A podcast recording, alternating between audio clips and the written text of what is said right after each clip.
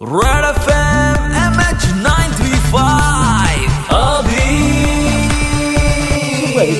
Point five Red F एमवर Abhi आहे तुमच्यासोबत M H nine three फाईव्हमध्ये. किती विचार करून आपली जी ह्युमन बॉडी आहे ती बनवलेली आहे. बघा ना. आपल्याला जर कान नसते बाहेर आलेले असे तर आपण मास्क कुठे लटकवला असता? आपल्याला दोन खेळ ठोकावे लागले असते त्याच्यासाठी. बट नाही पार्ट ऑफ अ जोक यार. मला कानांची आजकाल दया यायला लागलेली आहे माझ्या. कारण हे बघा त्या कानामध्ये हेडफोन आपल्याला टाकावेच लागतं. कुणाशी बोलायचं असेल आपल्याला गाणी ऐकायची असेल पिक्चर बघायचं असेल तेव्हा. ठीक आहे तेवढंच नाही. तर काही काही लोकांना चष्मा असतो तर चष्माच्या दांड्यांचा भार त्या कानांना सोसावा लागतो. तर त्यात काही महिलांना कानातले घालायची सवय असते. तर त्या कानातल्यांचा भार सुद्धा त्या कानांना सोसावा लागतो आणि त्यात आता तीन लेअरचा मास्क त्या कानावरती येऊन पडलेला आहे. तो कान म्हणत असेल यार काय डोक्याला ताण झालेला आहे? म्हणजे कानाला ताण झालेला आहे म्हणजे जे काय असेल ते.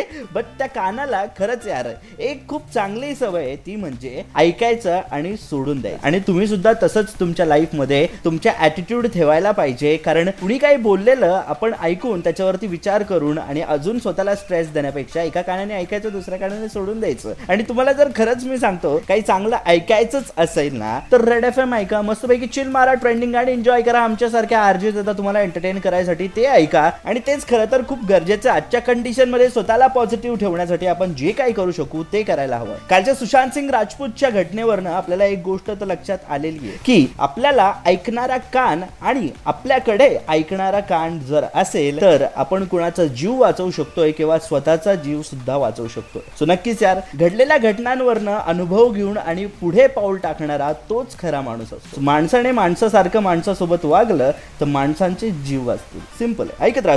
आणि three point five F M रहो